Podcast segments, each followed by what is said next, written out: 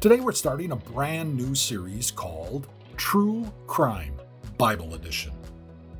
In this series, we'll be taking a look at 10 dreadful crimes in the Bible, how God responded to the person who committed the crime, as well as what we can learn from each of them.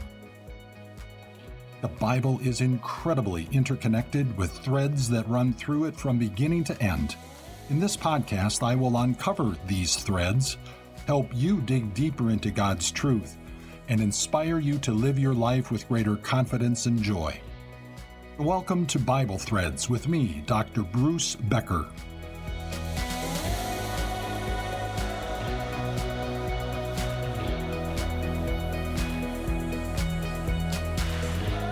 Recently, I was interviewed on Moody Radio. I was invited to the Dawn and Steve morning show. Dawn was on vacation that week, but I spent an hour talking with Steve about a short book I had written about Satan entitled Give Satan the Credit He Is Due. Steve and I also talked about this podcast, Bible Threads. We talked about the podcast series that are already in the Bible Threads library, as well as what the next series was going to be about, this one. Steve asked what it was about, and I started by sharing where the idea for this series came from. There are really two sources for the idea. One was from a past visit to our family in Washington state. The week we were there, we watched a TV series on Hulu called Only Murders in the Building. It's a comedy series that stars Steve Martin, Martin Short, and Selena Gomez. So that got me thinking along the lines of only murders in the Bible. The other idea source for this series uh, were some of my colleagues at Time of Grace. They thought a series on true crime in the Bible would be just great. Well, we'll find out. Let's get started with True Crime Bible Edition. There's probably no better place to start in this series than with the first crime recorded in the Bible among people whom God had originally created in his own image. That image of God was compromised when Satan perpetrated what is really the most disastrous crime in the universe and in all of history.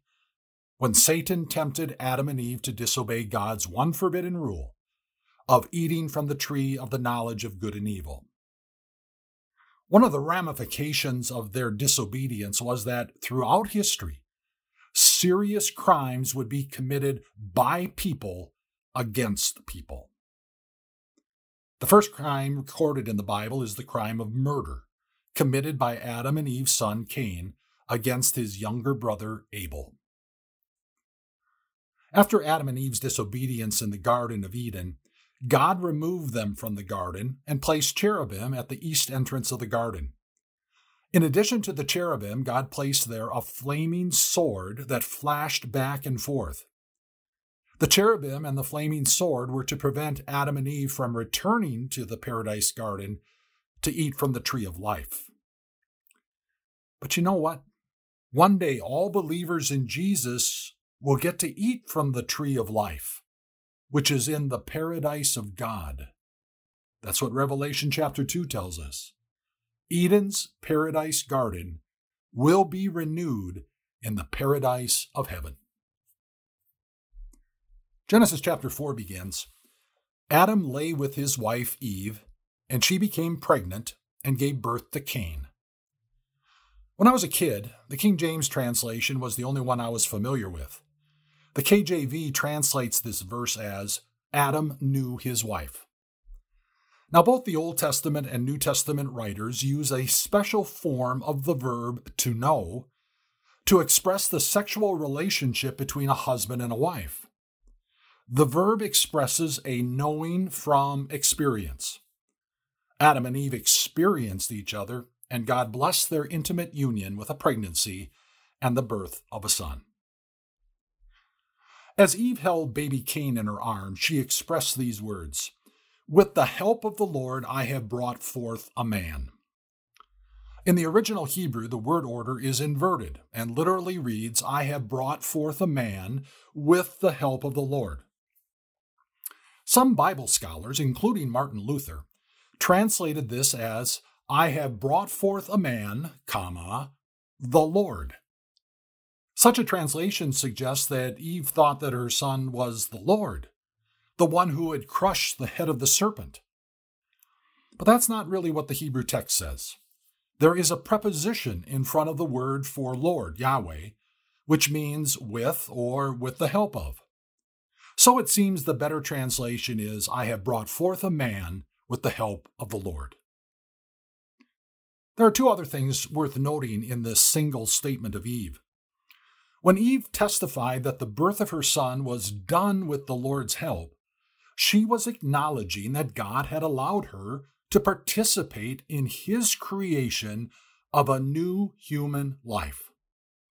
It's a testimony to the miracle of every newborn baby. Secondly, when Eve used the word Lord, she was using the covenant Savior name of God, Yahweh or Lord, instead of the name of the Creator God, Elohim. The next thing we read in Genesis 4 is later she gave birth to his brother Abel. Now Abel kept flocks and Cain worked the soil. We're not given any information about how many years separated these two sons. The only thing we are told is that Cain grew up to become a farmer, and Abel grew up to become a rancher. Adam and Eve had other sons and daughters, but we're only told the name of one of them Seth. Now, Seth wasn't born until Adam was a 130 years old. now, that may seem really old to us, but at a 130, Adam was still a young buck. He still had 800 more years to live before he died at the ripe old age of 930. Well, let's get back to Cain and Abel. In the course of time, Cain brought some of the fruits of the soil as an offering to the Lord. But Abel brought fat portions from some of the firstborn of his flock. Now it's interesting that Cain and Abel gave offerings to the Lord. They obviously learned this from their parents, but how did they learn it? Was this something Adam and Eve decided to do on their own? I suppose it's possible. Or was it something that the Lord God had told Adam and Eve to do as a part of their worship life?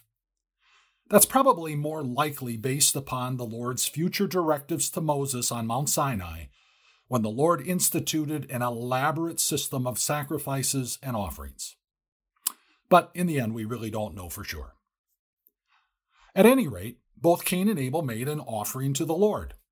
Here again, we see that their offerings were made not to Elohim, the Creator God, but to the Lord, the Savior God, the name for God that indicates His free and faithful grace.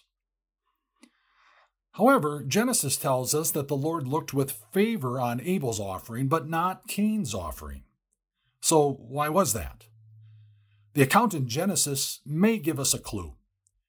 Did you notice that Cain's offering is described as some of the fruits of the soil, whereas Abel's offering is described as fat portions from some of the firstborn of his flock?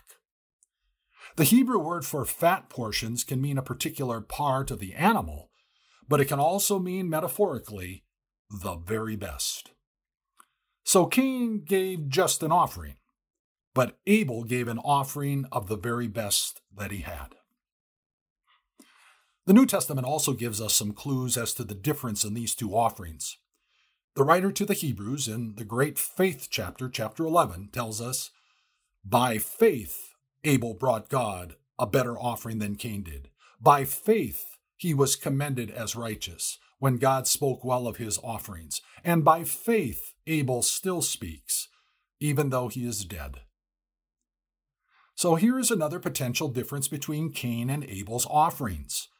The writer to the Hebrews indicates that Abel's offering was made in faith and says nothing about Cain's offering. Also, the New Testament writer Jude described Cain as an ungodly person in the same breath as Balaam, who wanted to curse Israel, and Korah, who rebelled against Moses' leadership. It seems, though, that the Apostle John in his first letter gets to the heart of the difference between Cain and Abel's offerings. He wrote, Do not be like Cain, who belonged to the evil one and murdered his brother. And why did he murder him? Because his own actions were evil and his brothers were righteous. So the difference was a matter of the heart, of attitude and motive. Abel's offering was given from a heart of faith, Cain's was given from a heart of unbelief. Because Cain belonged to the evil one, a name for Satan. So we have a contrast between believer and unbeliever, even though they both outwardly gave an offering to the Lord. With the Lord, what's in the heart is the most important thing. The writer to the Hebrews also reminds us that without faith, it is impossible to please God. Somehow, and we're not told, Cain knew that his offering did not please the Lord and was not accepted by him. But instead of looking into the mirror of his own heart, he was filled with resentment and became very angry, burning anger. So Cain's heart progressed from a lack of faith to resentment and then to anger. Now, if you were the creator of the universe, the God of heaven and earth, and one of your creatures showed such disrespect and dishonor to you, you might be tempted to just send a bolt of lightning from the heavens and take him out, end his life. But the Lord doesn't do that because he is the Lord, the God of free and faithful grace. The Lord comes to Cain and says, Why are you angry? Why is your face downcast? If you do what is right, will you not be accepted? You see, here's another indication of why the Lord didn't accept Cain's offering. What he did in his offering wasn't right. The Lord continued, But if you do not do what is right, sin is crouching at your door. It desires to have you, but you must master it. So the Lord gave Cain a choice. He could repent of his miserable attitude. He could surrender his anger at God and his brother. He could, in repentance, turn away from the sin crouching at the door of his heart, or he could let sin get the better of him. These are powerful and insightful words. The word of the Lord demonstrates the relationship between the attitude of the sinful heart and the potential resulting sinful actions that can come from it. The phrase crouching at your door is so very descriptive. Think of a, a Siberian tiger that is crouched down, lying on the ground, awaiting its next meal to stroll by, ready to pounce, ready to kill. That's the picture the Lord was painting for Cain. Your resentment and anger, Cain, is crouching at the door of your heart. It desires to have you, all of you. You can't let that happen. You must master it. You must keep it in check. You know, in ancient Semitic literature, the verb translated as lying or crouching was also used to describe demons, whom the ancients believed guarded entrances or doorways to buildings. So the verb suggests that Satan uses the anger of the heart to lead one to take the next step. Sadly, Cain rejected the Lord's warning. The sin that was crouching at the door of his heart sprang into evil action. Now Cain said to his brother Abel, Let's go out to the field. And while they were in the field, Cain attacked his brother Abel and killed him.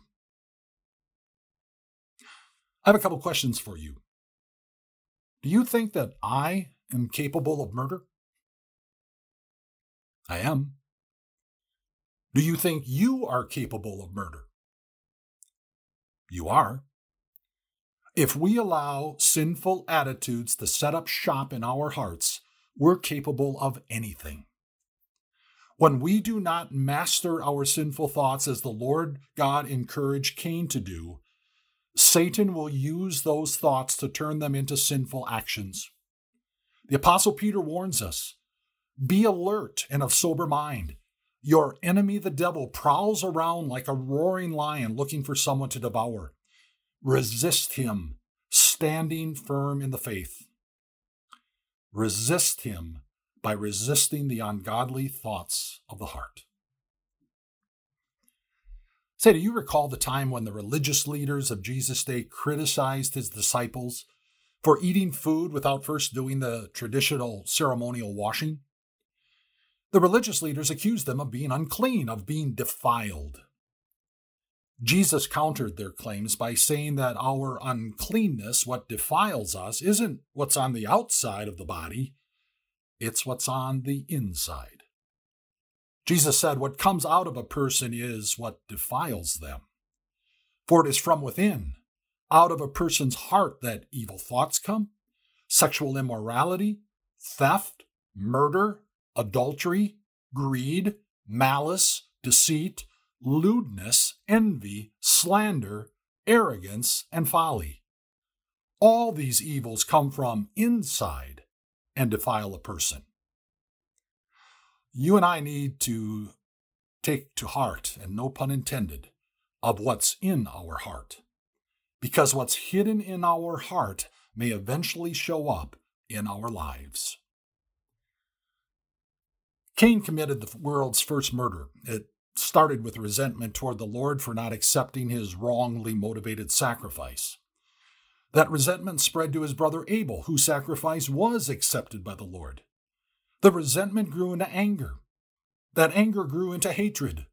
That hatred turned into murder. The murder of his younger brother Abel. So, what happened next?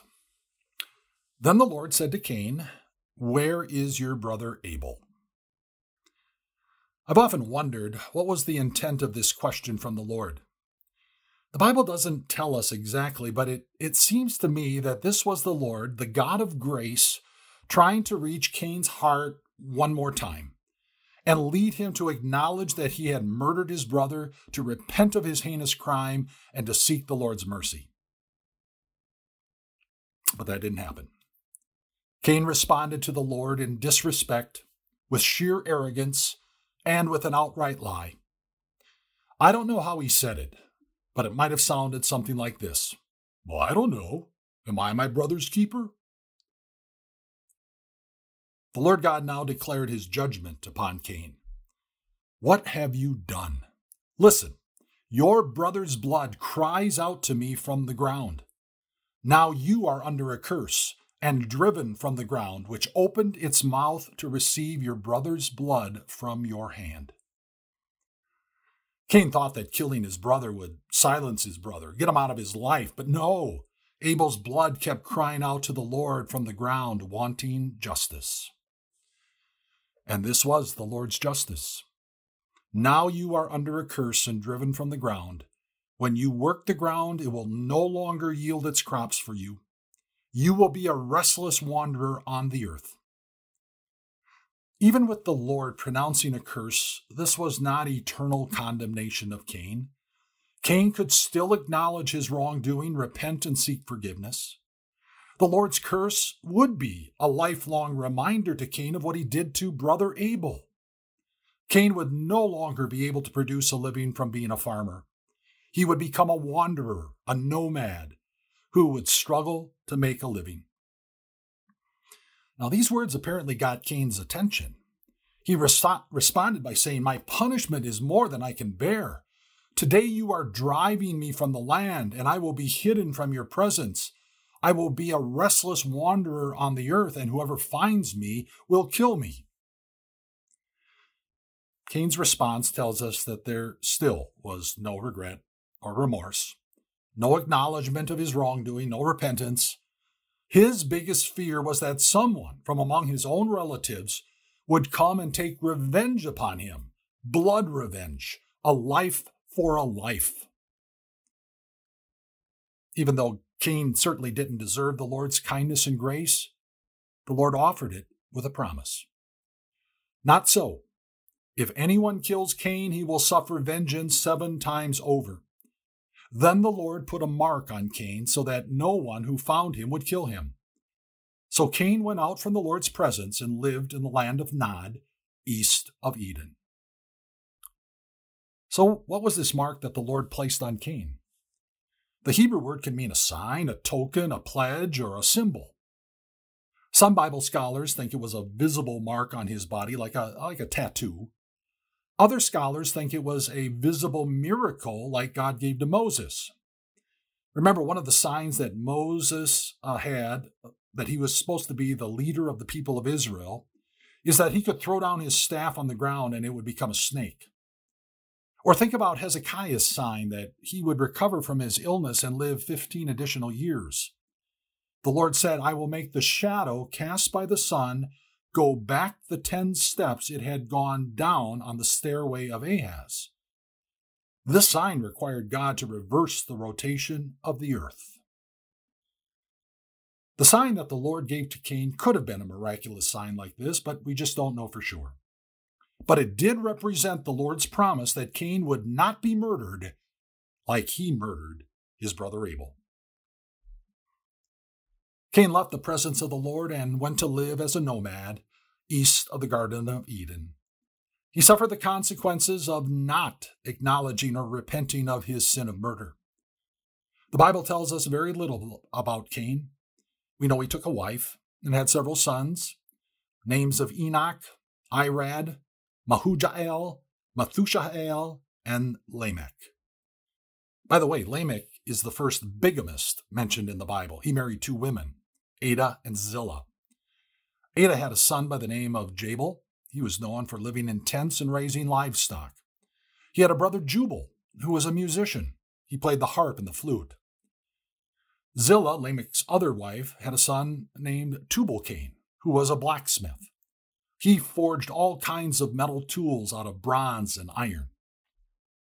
And that's about it for Cain's family. Cain was one example of true crime in the Bible. He was the first murderer. We've seen today how the Lord responded to Cain, who demonstrated his unbelief. And for us, the big takeaway is the nature of sin that may be crouching at the door of our hearts. If we want to learn anything from Cain, we need to take sin seriously. We need to resist it, repent of it, and ask God for strength to deal with it, no matter what it is. If we don't, we risk having what's hidden in our hearts showing up in our lives. True Crime, Bible Edition.